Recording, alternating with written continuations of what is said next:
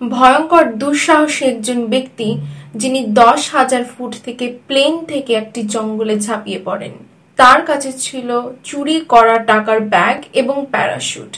জঙ্গলে ঝাঁপিয়ে পড়ার পর এফবিআই সেই জঙ্গলটি চিরুনি তল্লাশি করেছিল। কিন্তু দীর্ঘ পঁয়তাল্লিশ বছরে আজও তার কোনো হদিশ মেলেনি। কে ছিল এই ব্যক্তি? কোথা থেকে এসেছিল এই ব্যক্তি?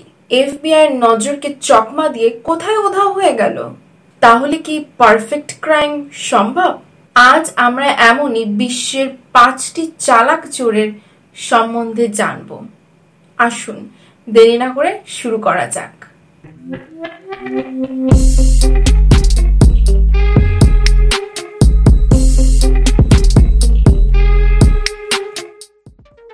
হ্যারি উইনস্টন বা পিঙ্ক প্যান্থার। দু হাজার চার সালের চৌঠা ডিসেম্বর সন্ধ্যাবেলায় প্যারিসের বিখ্যাত জুয়েলারি শপ হ্যারি উইনস্টন প্রায় বন্ধ করার সময় হয়ে গেছিল। জুয়েলারি শপের কর্মচারীরা কেনাবেচা বন্ধ করে বাড়ি ফেরার প্রস্তুতি নিচ্ছিল। এমনই সময় স্টোরে আসে ভীষণ সুন্দর তিনটি মেয়ে এবং তাদের সাথে ছিল ধনী বিজনেসম্যানের মতন পোশাকে একজন পুরুষ। তারা প্রত্যেকে খুবই ধনী ও ভদ্র পরিবার থেকে বিলং করে এমন। ঠিক এই কারণে সব বন্ধ হওয়া সত্ত্বেও স্টোর ম্যানেজার তাদেরকে জুয়েলারি কেনার পারমিশন দিয়েছিল। সাধারণভাবে কর্মচারীরা তাদের জুয়েলারি দেখানোর সময় অসাবধান হয়ে পড়েছিল। তখন পর্যন্ত কেউ বুঝতে পারেনি যে একটু পরে কি ঘটতে চলেছে।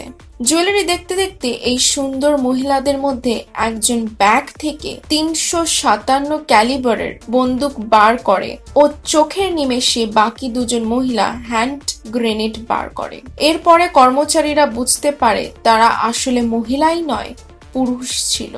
এবং পৃথিবীর কড়া সিকিউরিটি থাকা হ্যারি উইনস্টন জুয়েলারি শপে ডাকাতি হয়ে যায়।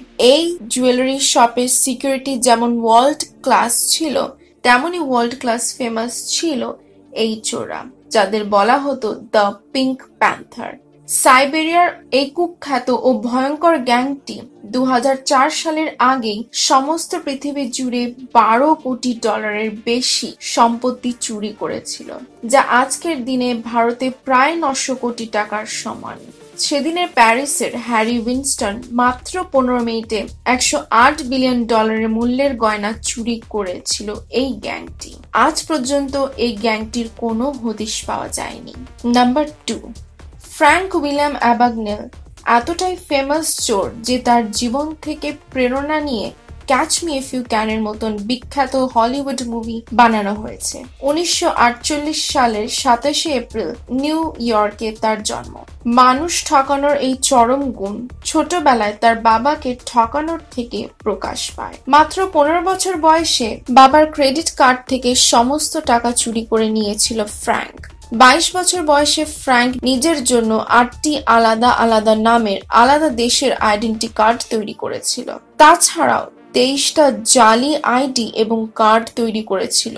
এইগুলোর সাহায্যেই ব্যাংকে তেইশটি আলাদা নামের অ্যাকাউন্ট ওপেন করেছিলেন তিনি এবং ছদ্মবেশে থাকা বিভিন্ন প্রফেশনেও থাকার নাটকও করেছেন, যেমন কখনো ডক্টর, কখনো ইঞ্জিনিয়ার। এই ছদ্মবেশ নিয়েই সাধারণ মানুষের থেকে প্রচুর টাকা লুটে নিয়েছিলেন। কারণ ডাক্তারি সার্টিফিকেট থেকে শুরু করে ড্রাইভিং লাইসেন্স অব্দি এতটাই নির্ভুলভাবে তিনি বানাতেন যে কেউ দেখে বুঝতেই পারবে না সেটি কেবলমাত্র জালি। ফ্র্যাঙ্কের ইচ্ছে জেগেছিল ফ্রিতে পৃথিবীর সর্ব জায়গা ঘুরে বেড়াবে। তাই তিনি জালি, পাসপোর্টও বানিয়েছিলেন। অবশেষে ফ্র্যাঙ্ক ধরা পড়ে ও বারো বছরের জেল হয়। কিন্তু আশ্চর্য ব্যাপার এটাই ফ্র্যাঙ্ককে পাঁচ বছর বাদেই ছেড়ে দেওয়া হয়েছিল। আজকের দিনে ফ্র্যাঙ্ক একজন এফবিআই এর সম্মানীয় ব্যক্তি, যিনি এফবিআই অফিসারদের ফ্রড ডিটেকশনের জন্য ট্রেনিং দেন। নাম্বার থ্রি, ডিবি কপার উনিশশো একাত্তর সালের চব্বিশে নভেম্বর ওয়েস্টার্ন কান্ট্রিতে পালিত হওয়া একটি ফেস্টিভ্যাল থ্যাঙ্কসগিভিং এর ঠিক আগের দিনই পোরল্যান্ডের ইন্টারন্যাশনাল এয়ারপোর্টে প্রায় চল্লিশ বছরের একজন স্যুট বুট পরা এক মাঝবয়সী লোক ফ্লাইটের টিকিট করাতে যান। তিনি কুড়ি ডলারের মূল্যে নর্থ ওয়েস্টার যাওয়ার একটি টিকিট কিনেছিলেন।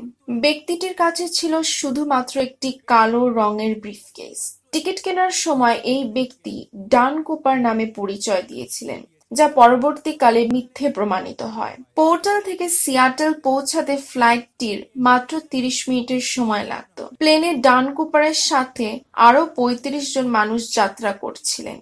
দুপুরের দিকে ডান কুপার প্লেনে একটি সুন্দর এয়ার হোস্টেসের দিকে ইশারা করে ডাকেন এবং একটি কাগজের চিরকুট তার হাতে তুলে দেন।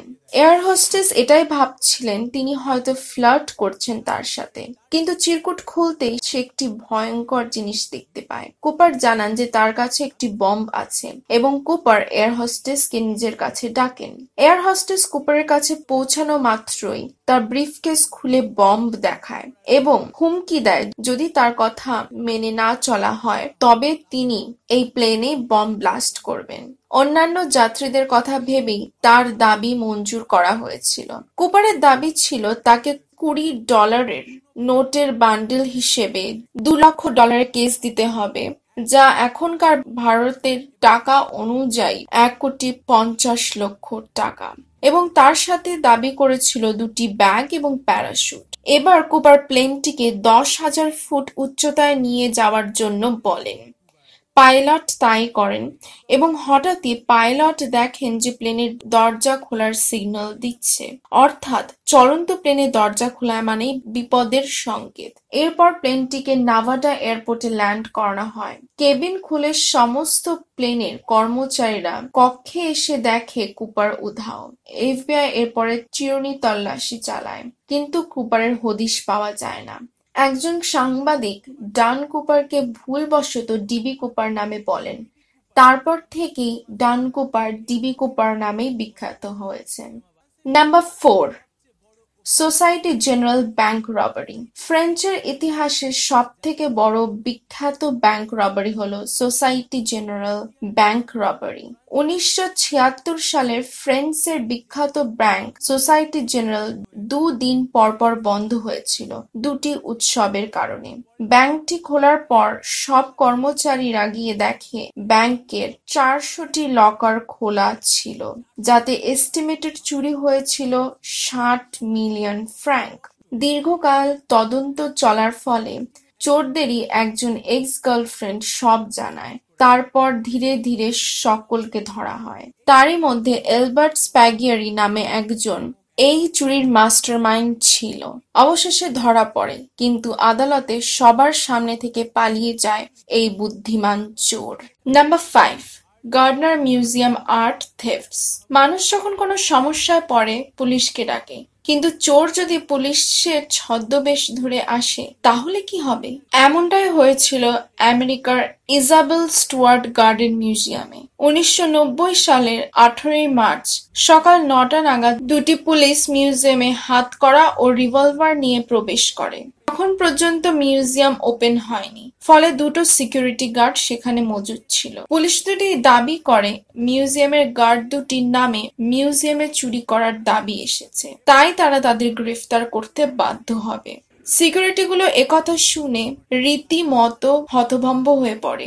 পুলিশ দুটি গার্ডের কাছে চাবি ও পাসওয়ার্ড চায় এবং এটা বলে যে মিউজিয়ামে কি কি জিনিস চুরি গেছে, তারা একবার চেক করে নিতে ইচ্ছুক। পুলিশগুলো সিকিউরিটি গার্ডদের বাইরে হাতকড়া পরিয়ে চোখ বেঁধে বসিয়ে রেখেছিল। এভাবে এক ঘণ্টা কেটে যাওয়ার পর ম্যানেজার এসে আসল পুলিশ ডাকে, কারণ মিউজিয়ামে সত্যিকারের ডাকাতি হয়ে গিয়েছিল। এবং এই কাজ ঘটিয়েছে ওই ছদ্মবেশী দুটি পুলিশ।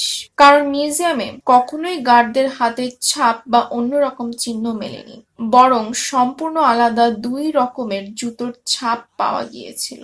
তবে এটা নিশ্চিত ছিল ওই দুটি পুলিশ কোনো রকমের আসল পুলিশ নয়। তারা ওয়ান বিলিয়ন ডলারের কিছু অসাধারণ ছবি লুট করে নিয়ে গেছে। কারা ছিল এর পেছনে? আজ পর্যন্ত জানা যায়নি। নাই ওই ফটোগুলি কোথাও বিক্রি হয়েছে, নাই কেউ কিনেছে। তবে চোরেরা এই ফটোগুলো দিয়ে করলোটা কি?